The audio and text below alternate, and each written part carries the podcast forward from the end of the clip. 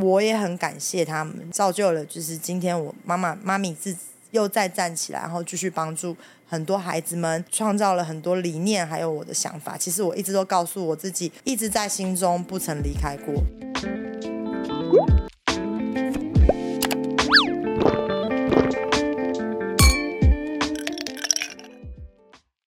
人生有十之八九不如意，那我有酒，你有故事吗？欢迎来到人生小酒馆。那这个单元最主要在分享的是一些我们觉得有感触的人事物，然后想要分享给大家。那我是你的人生伙伴，我是小欧。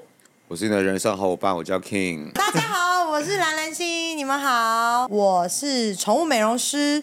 那同时就是我现在目前有三间店，回答。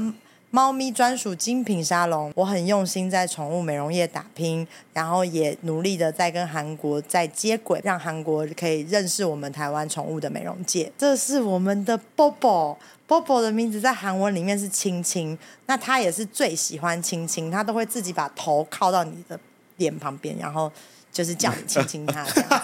兰兰为什么当初会想要做？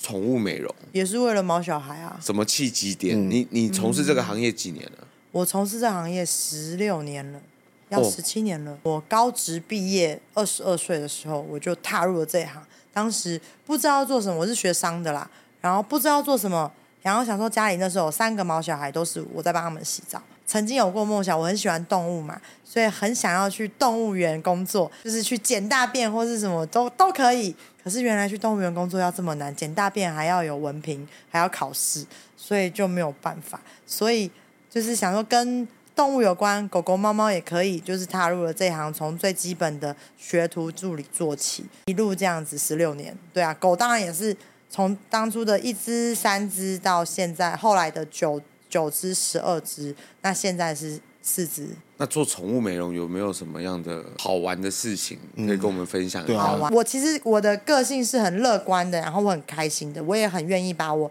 开心的正能量，然后我每一天都是新的一天、好的一天的这份能量分享给大家。然后当然做这一行真的很开心，你每天可以看到这些可爱的狗狗啊，你跟他们。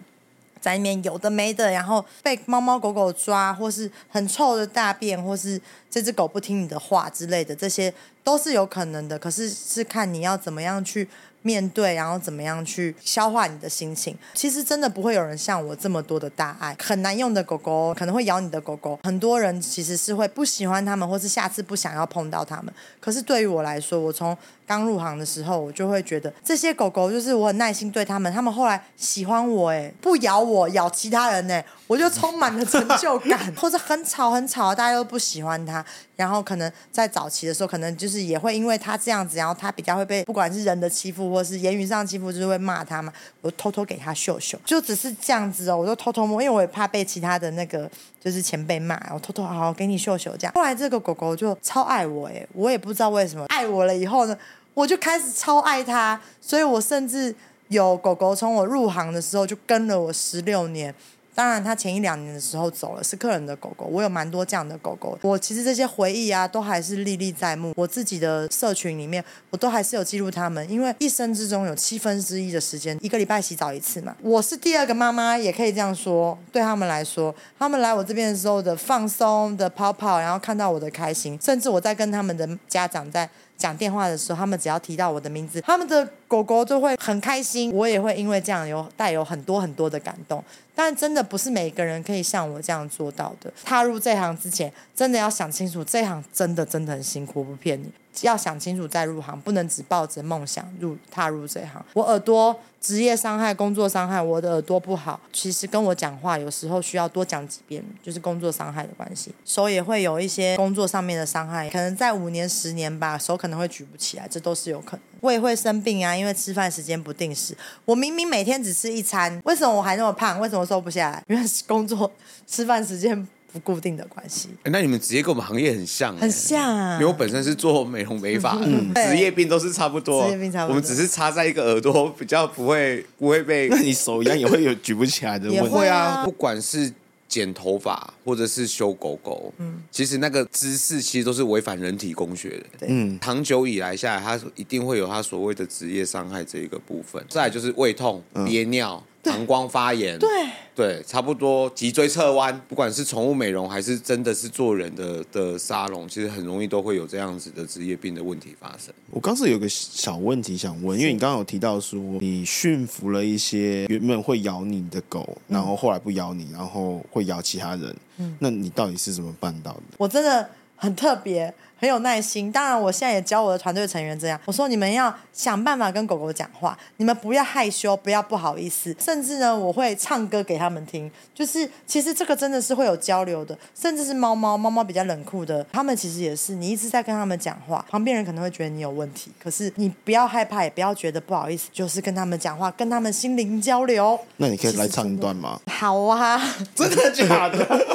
如果这只狗狗真的比较紧张的话，它有它名字嘛，我就会乱唱啊，他是 Bobo 啊，就一直 Bobo Bobo Bobo，你要乖乖哦，哈，没事没事，然后帮他剪指甲，做一些比较激烈的动作，他可能也会生气要咬我啊，我可能会做一些防护措施，但是我还是会说没事啊，没关系，有什么关系，剪一下就好了，有什么关系？你看好了啊，完成啦，就会一直哄他，就鼓励他，对，会鼓励他，然后等到真的完成，他可能也在很生气乱撞我，我会鼓励他，会说。你看好了，好棒哦！然后赶快给他摸摸，给他鼓励他。呃，蛮多狗狗会受受过伤，然后来我们这边很凶啊。然后我都也会教，同时教育家长，然后也会教育狗狗。我说，那你最近每个礼拜都来，让他重拾对宠物美容的信信心。所以让我重新陪他，让他知道说，宠物美容这件事情是没有这么可怕，是快乐的。首先，我都会让他们先跑跑。先开心跑跑，先不要一来就是作业，这样他们会很紧迫。然后呢，我们再开始趁他很开心的时候放松了以后，再开始作业，再开始做他讨厌的事情。有放松过后，再慢慢陪他们，跟他们讲话，跟他们唱歌。以后真的，我真的驯服了很多狗狗，都是用我的爱去驯服他们。虽然很夸张，但是真的。还有眼神交流，如果这狗这狗狗很皮很皮啊，很坏很坏啊，你这样子，不可以，眼神交流，你赢过他们，他们后来就会这样子眯眯眼装睡。你就赢了，他们就会乖一点，真的。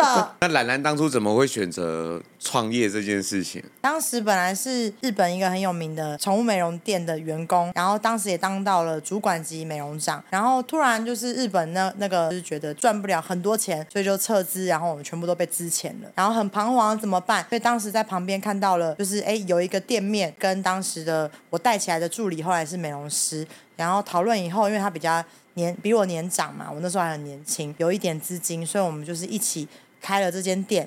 那我当时的钱都是借来的，就顺着就是承接了原本的客人，一路一路的走到后来两间店、三间店、四间店到现在。所以你这样创业总共多久了？总共十一年了，也是很久呢。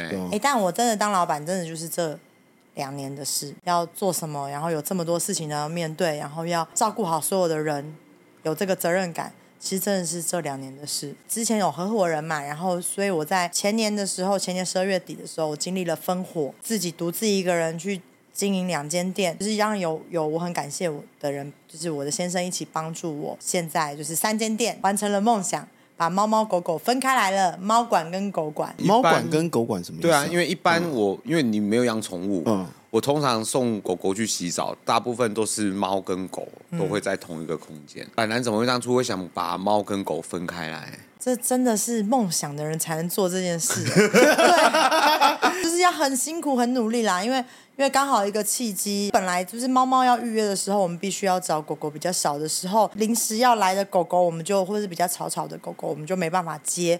所以这其实是我一个一直以来心中的遗憾啦。当时我们旁边有。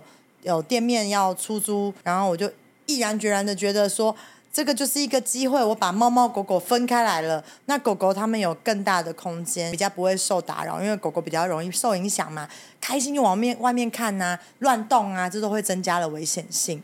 那至于猫猫的话，它们需要一个很安静的空间，没有狗狗的叫声，或是没有这么多人来打扰的一个环境，所以就是产生了我的。狗馆跟猫馆，大家都说你真的很勇敢。你在台北市中心房租这么高的地方，你竟然开了一间猫馆。因为现在很多的纯猫馆呢，他们都是开在比较巷弄啊，或者比较远的地方，因为这样子的话才不会这么的辛苦。我们也是慢慢在改善客人的观念。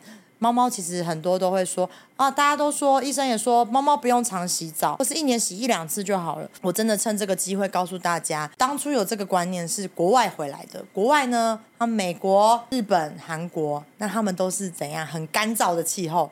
我们台湾是一个潮湿的岛国耶，很容易最常听到就是狗狗皮肤病啊，猫猫霉菌啊。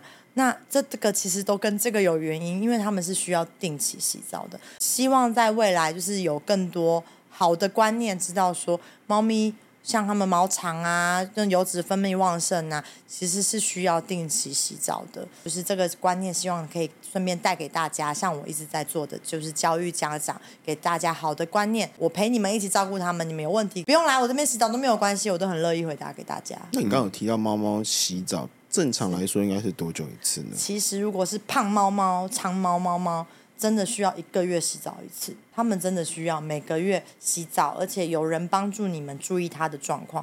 要不然半年洗一次，一年洗一次，平常忙嘛，可能猫猫都在那边都不动，然后觉得啊猫不用洗澡，都不会知道它的状况。来洗澡的时候才我们才跟你说啊，他的指甲都弯到插到肉垫里面去了。他平常都是好多好多的疼痛在那边，可是可能不知道。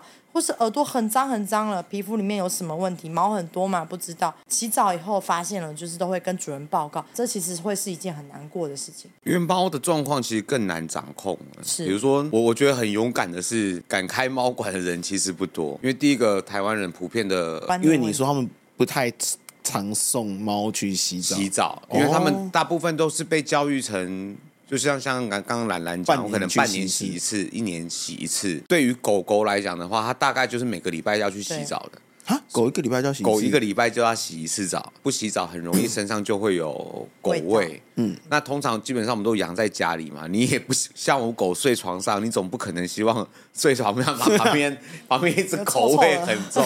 对啊，如果我们用刚刚的成的来电次数来讲的话，嗯，你就会知道开一间猫馆。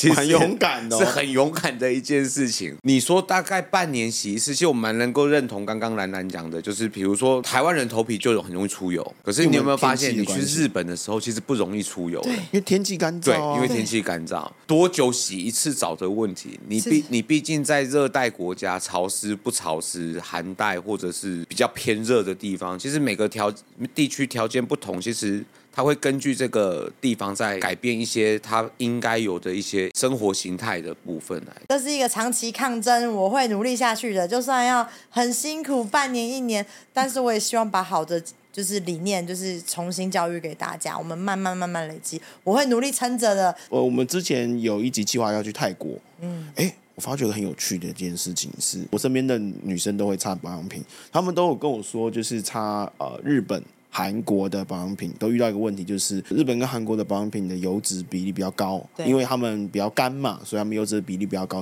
所以台湾的女生擦会比较容易产生一些过敏的问题在。他们居然跟我说，泰国的保养品很适合台湾，因为泰国的天气跟台湾非常的接近，又潮湿，然后。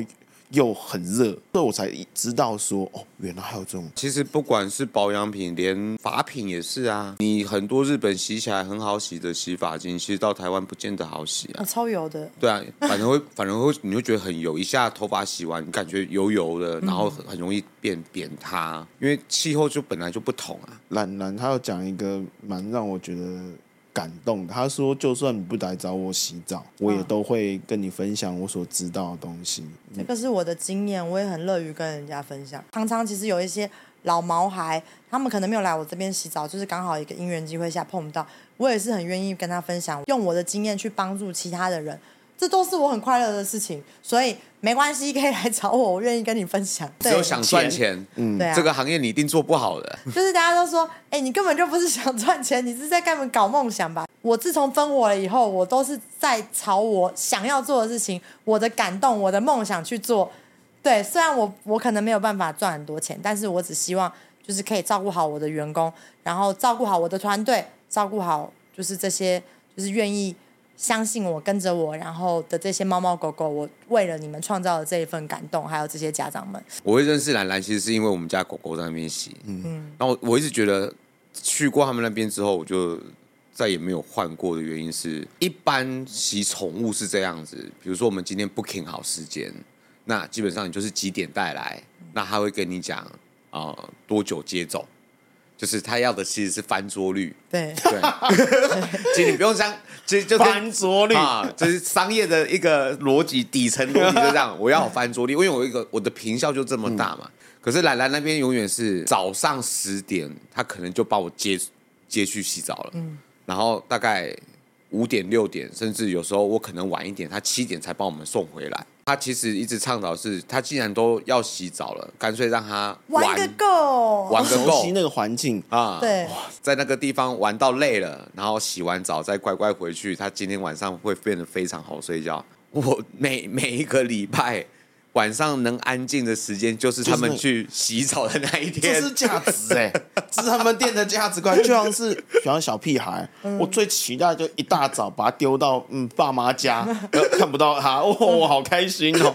就是他一个礼拜其实会期待这一天，那家长们也会就是因为这一天哦。哦，他们真的放电跟平常完全不一样。平常都是在家里面可能睡二十个小时，等你下班回家要开始跟你玩，你累死了要跟你玩。对啊，过去有经历过一段就是宠物离开的这个故事。可以帮我们大概分享一下吗？嗯，其实我在二零一九年的时候，我一直是狗狗养很多的毛孩妈咪，然后我给我的孩子们取了十勇士，刚好有到十位我的毛孩子。在二零一九年那时候，刚好带一位我们家里面心脏病的小孩，然后出门看医生，大概才一个小时，我们家就发发生了就是小火灾，是电线走火，火没有很大，但是还是都到熏黑了的状态，所以那些浓烟让他们吸入太多浓烟，就是一次就是都离开了九位孩子。当时真的真的很疼痛啊，一个孩子离开就已经很痛，还九个同时离开我，所以其实当时就是很难站起来，然后也很多人在关心我嘛，然后就也有很多奇怪的想法，甚至是我其实也不想要再继续下去了。但是因为我手边还有心脏病的小孩，他需要人家照顾，我们家还有剩下一只大狗，他们其实是蛮支撑我的。一个力量，当然还有后来有碰到一些缘分啦，就是让我继续的。就是再站起来往前走，就是大概这样。我想到有点难过，不敢讲太 detail，但是你们可以问我啊。我，我都不好意思再问下去。对，所以没关系。怎么问呢、啊？嗯，我其实蛮难想象，平常跟你最亲近的猫小孩，正常来讲，差不多我可以养很多只狗，这绝对没问题。正常的情况之下，应应该就是一只一只相继离开吧。是，那我觉得同时间要面临这么多，其实如果换成是我，我其实也觉得这是一个你也很。很难会遇到的一个人生上面的一个课题。那我蛮想问蓝蓝心，就是当初一次这样子的情形之下，你你当下的自责应该非常的多，然后很深，觉得就是怎么没有再小心检查一下，就是电器，又或者是说养成良好的习惯，随时拔插头。当时就是有很多很多的懊悔。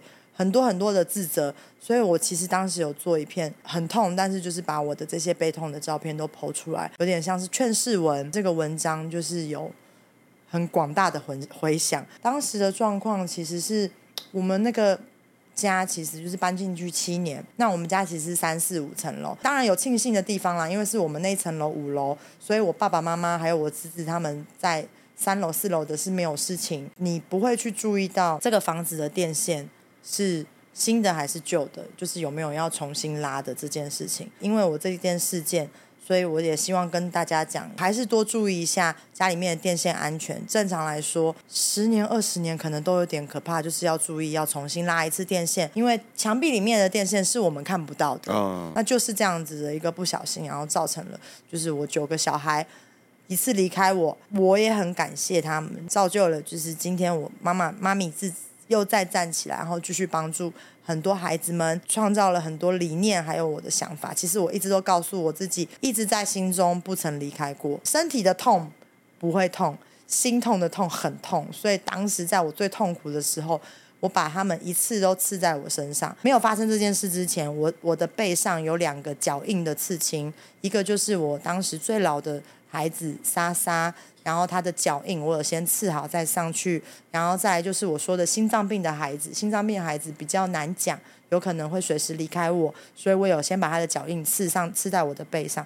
但是我没有想到就是发生了这件事，所以我一次次了所有的宝贝在我的背上。哎，那我想啊，就是其实现在因为孩子也生的少，其实大部分我认识的朋友里面，其实大概家里面都是有养，不管是猫小孩。还是所谓的猫咪啊、狗狗这一些，嗯、很多人其实都是第一次养宠物。如何建立一个正确的观念？因为毕竟狗狗或者是猫咪的生命，毕竟是一个很短暂的。的时间，你有时候真的很想骂他，很想揍他。嗯，可是我永远会记得，我就是以前看过 IG，他讲了一句话，叫做“你的生命可以有拥有很多只毛小孩，哦，对，可是他的生命里面只有你一个主人。”哇，光想到这个，怎么骂得下去的啦？这这骂得下去？可是你早晚还是得面临，就是对啊，生老病死，对，生老病死，把它印出来放在门口，每天出门前都会先看一遍。那兰兰本身也是做。美容、宠物美容、宠物沙龙，这个这个职业这么多，也看过这么多狗狗离开主人，有没有给这些毛小孩的新手爸妈们一个比较能够正确去面临我们的毛小孩生老病死的这个观念？其实我现在我自己的年纪最年纪最大的老小孩，就是心脏病那个，他还在，他现在十七岁了。他其实现在失智，然后心脏病需要很多的照顾。其实还是会很多人说，就是啊，他这样也辛苦，你也辛苦，那是不是要考虑一下什么安乐死或是什么的？但是其实我有感受到，他有想要活下去的感感觉，他想要吃，他还想要跟妈咪在一起，所以我会一直努力下去。嗯。那就是正面的去面对这件事。他们陪了我们十几年，给了我们很多的欢笑，给了我们很多的心灵支柱。对于我来说，他现在还在。是我很大很大的一个动力跟支柱，我也不会勉强他。如果有一天我真的就是他很痛苦了，我也感受到了，我的私心不放他走，我也会让他舒服的让他走。最主要的是毛孩离世后的那个心情，真的真的很痛。但是我们可以把这份悲愤化成力量。像我就是，这是我的人生观，然后我的人生经历分享给你们大家。后来碰到的毛孩缘分。所以我把这份爱延续了下去，我帮助了需要帮助的孩子，嗯、呃，他们来到我身边，他们给我力量，走出了这巨大的伤痛。波波，我很感谢你，所以我今天特别带他来。他当时是因缘际会下到我身边，那他让我的生活变得很忙碌，要照顾老毛孩、心脏病毛孩以外，还要照顾他，每天跟他吵架、尿尿啊、乱尿尿什么。到现在，他现在都非常好。他是被遗弃的吗？不是，他是。退休的繁殖犬，退休的、啊、是健康的犬舍啦，就是正常五岁的时候让它退休。它之前没有，就是都生活在笼子里面嘛。那它的工作就是生小孩嘛。那它来到我们家，就是大小便都要重新学习啊。我当时就是也有一个什么地毯，人生中的梦想。但是我告诉你们，养宠物的人家也不要想养有地毯呐，就是那不是不可能的事情。为什么会不能有地毯？他们就是很巨大的尿布垫。这我有超有经验，分享一下。原本我没有想要钉尿那边，你给我弄了一个我超有兴趣的东西。对对对，你是诱导我吧？我们去年搬新家，本来还弄了一个很漂亮的地毯，对，想说放在客厅，哇，看起来很舒服，很韩式。哇，就殊不知他就是把那个当成一个巨大的尿布垫，对对对，每天在那边尿尿。他也因为这样，其实有治愈我的心灵，让我没有时间去。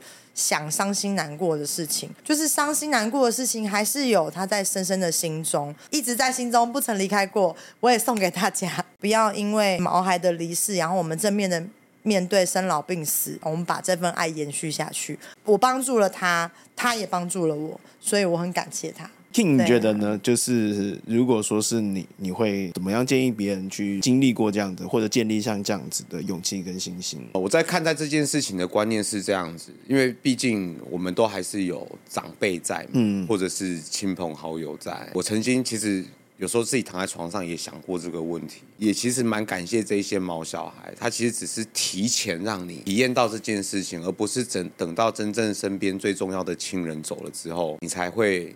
有那一些经验出现，我我其实最大的感触其实是一只狗狗，它大概就是十五顶多二十年左右的生命。有时候你要骂它，你要打它，你就突然觉得哇，好舍不得。我也我也看过那个医生讲什么不能给狗狗吃咸的啊，不能给它吃什么啊。可是有时候想一想就觉得哇，你才。短短的 二十年，牛排吃，牛排吃，什么炸鸡不能吃，炸鸡吃。对啊，相反的，其实是回过头去思考另外一件事情，是身边的这一些朋友们，或者是这些亲人，反倒是从这些毛小孩让我体悟出很多，就是活在当下的这一个道理。嗯、我相信兰兰也不会提前预见，突然九个毛小孩就突然离开他。对啊，反倒是从这些事情上去体悟。其实人跟人相处，其实是一个缘分来的。嗯、不管你你跟身边的人，或者是跟身边的这些宠物，或者是亲人们，其实我觉得活在当下，然后珍惜每一次相聚的机会，这是我一个从毛小孩养了毛小孩，毕竟一只已经五岁了，嗯、然后另外一只才两岁。嗯、那其实我当初的打算就是五岁走掉，至少我两岁的孩子。其实我当初会有这个观念，是我朋友告诉我的。这样观念到底是正确的吗？嗯，我觉得就是有点像我刚刚讲的延续的爱，就是你不会在那个悲痛期，就是你还是像我，还是有其他孩子要照顾，他们也是一个支持你的一个力量。现在人其实很需要这些力量。这倒是让我想到一件事情，就是我其实跟我爸妈的关系并没有这么的好。我从以前到现在，从来没有想过说好好的把跟家人的关系给建立好的这一件事情。嗯、然后是到今年，我不知道是哪一根筋不对劲，我突然做了一件事，就是我每一季安排一次家庭旅游，也就是说，我每一季都会带我的爸妈或呃以及我的岳父岳母。然后去一个是在台北的地方，然后去建立像这样的家人的这一种回忆在。自己是觉得说，因因因为我有经历过呃我奶奶过世的这个过程，我其实是觉得蛮自责的，因为那时候我非常的自私，我根本。不太在意他，虽然说小时候他最宠我。等到我意识到这个问题的时候，我才想到说，我好像在这个过程当中，我并没有认为自己好像有做到面对这件事情的这一件这个状况。所以我从那个事时候发生的时候，我就希望我自己之后假设遇到类似的状况时，必须要全力以赴的去陪伴他。至少这个全力以赴是我不会有任何的理由觉得我自己努力的不够。刚好因为今年今天也转换。转换跑道嘛，那我想说，那我既然转换跑道，那我这个人应该要重新的去做一个重新的规划。坦白说，我觉得还不错，因为会看到家人的微笑变得多了一些。嗯、我其实是觉得，如果说是像这样的东西一直持续下去，maybe 哪一天他们离开我，我好像放得下我自己。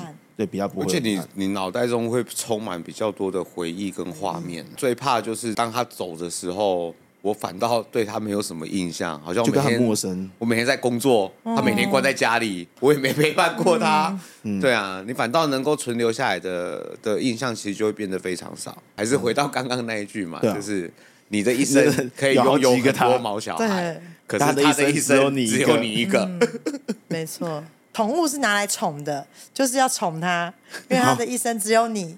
但但是专业还是跟告诉你们说，啊，我们还是该教的要教，不能给的要给，它才能陪我们久一点。因为我现在还是有在帮助很多的猫小孩，就是可能要帮他们找找到好的家人，我还是有这样很多的机会，不管是猫猫狗狗。所以如果有机会的话，有想通的话，可以来找我，我可以帮助你。哦，那我们可以到时候再把相关的资讯。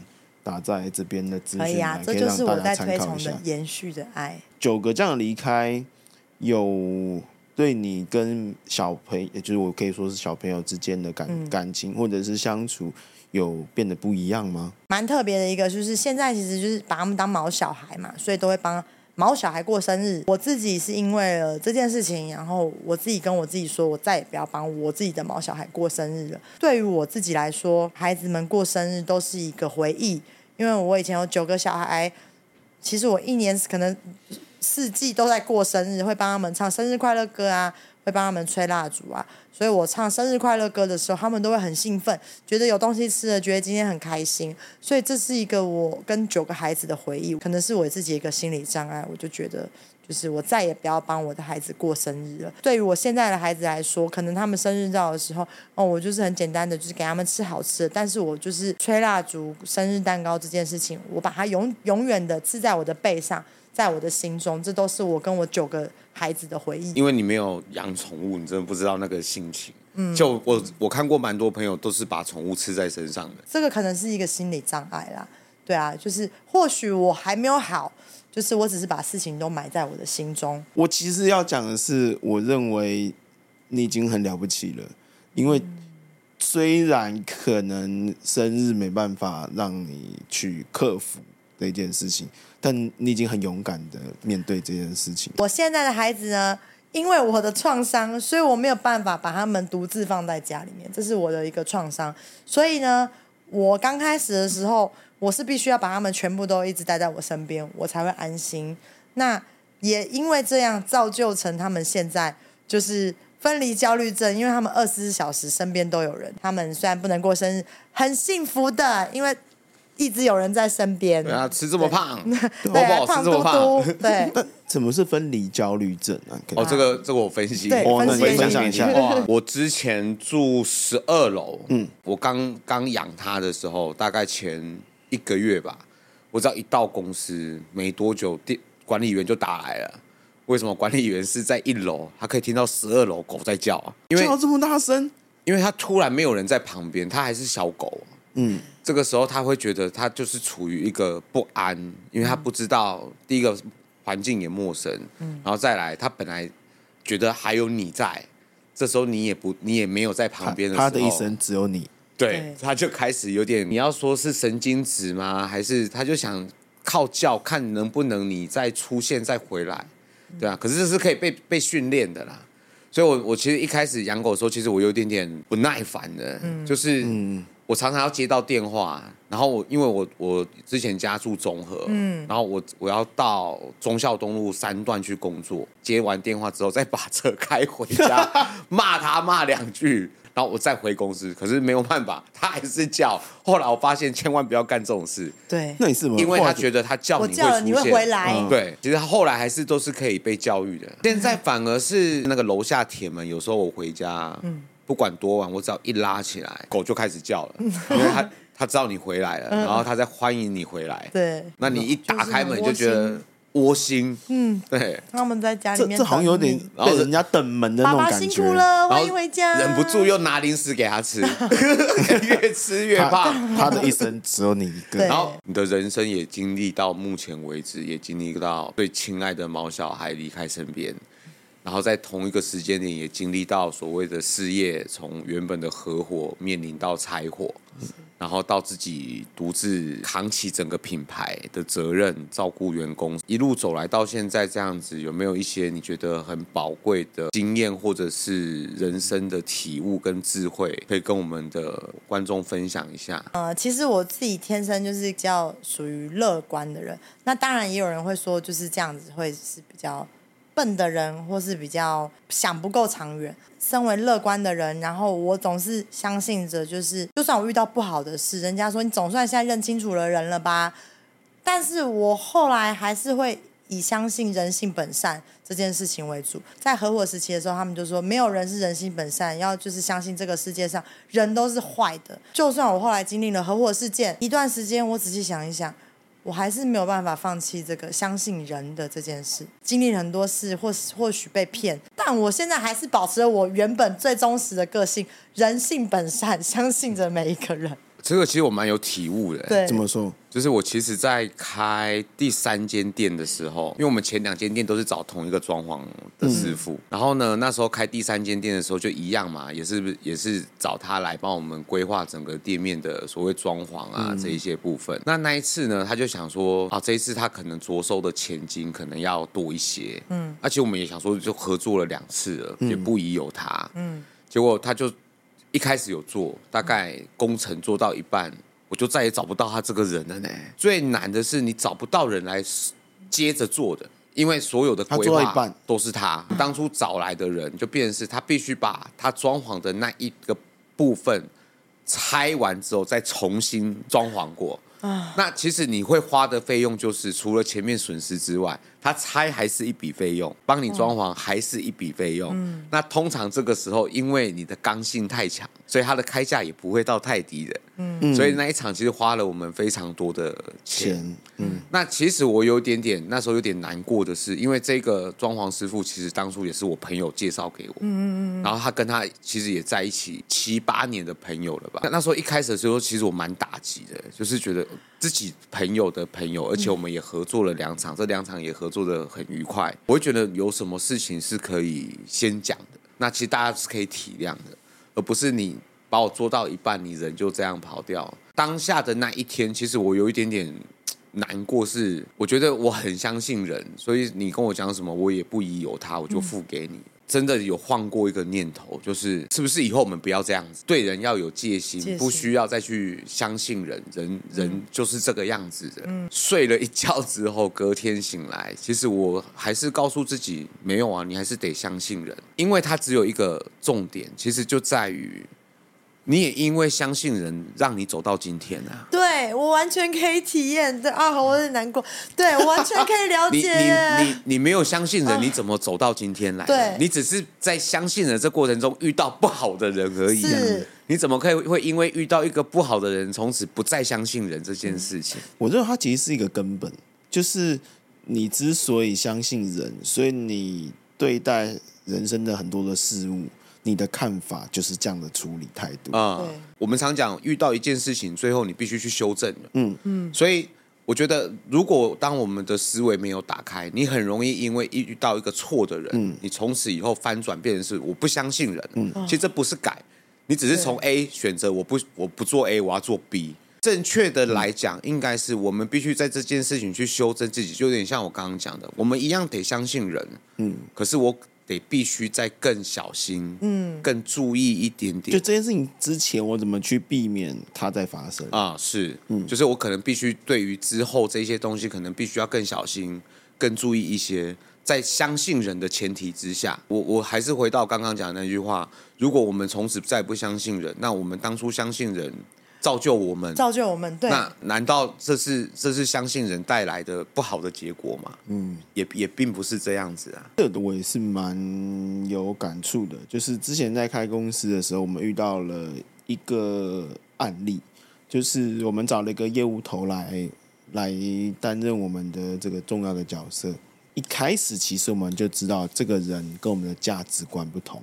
所有的教科书，所有的长辈都告诉你，价值观不同的人千万不要用。我他妈的就不信邪，我们就想说，那我们来试试看，来试试看，价值观不同的人，你用起来会怎么样子？因为你就不知道这个结果是怎么样。结果当然很惨烈，就是我们那一年损失了一千万，一千万是利润，营业额是好几千万。你可以知道多高了。我也面临到你刚刚讲的，那我们要不再相信人？那我要不要再相信业务？因为我就找业务投来嘛，对不对？因为我刚好有两个 founder，那我们三个人就是讨论了一下，我们都还是觉得人值得被相信。很多的人事物的态度才会造就我们现在的自己。那如果说你连这个都怀疑了，那你其实，那你之前在做什么？所以，我们是针对事情上去避免，而不是改变我们。这个初衷在，我觉得人生多多少少，你你说大家真的能够一帆风顺吗？等你踏入社会那一天开始，你才会发现，哇，原来这个世界现实的社会当中，跟你想象的完全是不一样的事情。我前阵子其实看过余文乐讲过一段话，余文乐，余文乐，活到现在，你一定经历过很多你当初不能谅解、不能理解。甚至充满怨恨的事情，可是也因为经历过这所有的事情，才造就现在的你。其实有时候人生是这样子的，不管你现在经历过一些好的，或者是坏的，它就只是一个过程而已。这个过程并不会让你真的跌到谷底，或者是真的宣判你死刑。所有的过程其实都会过去的。我就算是碰到了不好的事情，其实我现在回忆起来，我的内心深处是。感恩的，我觉得凡事抱持着感恩呐、啊，嗯、感恩、啊、这个其实我们蛮能够认同兰兰讲的。嗯、最大的体悟其实是我爸，我从小是一个没有考前三名就家里完全不会放过我的那一种人，所以我小时候到国中毕业，基本上是不能看电视的，你就吃饭的时间可以瞄到电视而已。我还记得以前。大家都喜欢买红白机任天堂嘛。嗯。有一次领到压岁钱，我还求我妈让我买，我妈说 OK 啊，好啦，不然就让你买好了。我说我都成绩也一直很好，就我妈带我去买完回来，你知道我爸看到那个红白机啊，通常呢，爸爸不喜欢你打电动，绝对就是毁掉那个红白机吧。我爸超屌的，因为我爸以前有收古董，他就是透明柜子，所有古董放在里面锁起来。他把那红白机给我锁在柜子里，然后我每天看着那台红白机，可是我也玩不到。我刚刚还以为他每天在面前玩，不给你玩。看别的小朋友在开心的时候，你总会觉得特别羡慕。嗯，可是有时候，尤其当现在回想起来，其实你也蛮感恩他的，因为当初他没有这样子导正你，有可能今天你整个大走偏也不一定了。嗯对啊，所以我觉得凡是抱持着感恩的心，当下你一定不舒服的。我觉得人生其实经过的每一件事情，其实只是想给你一些启发，或者是带给你一些不同的智慧而已。乐观看待就好了。对，对啊。好，小欧做个结尾。那希望我们这一集的内容，那因为其实这也是我们全新一个单元，那我们也不晓得说这样的单元。是不是大家喜欢的？那如果说你们对这集有任何的感想，或者是有任何的想法，都欢迎你留言让我们知道。那如果说你觉得听起来蛮有感触的，或者是我们剪出来的某段的 show，你觉得某段的金句觉得特别有特别的有感，也留言给我们知道，或者是把这一段留言分享给更多人知道。花了 fuck life，看有没有面对人生觉得是勇气。那我们就之后再见啦，拜拜，拜拜。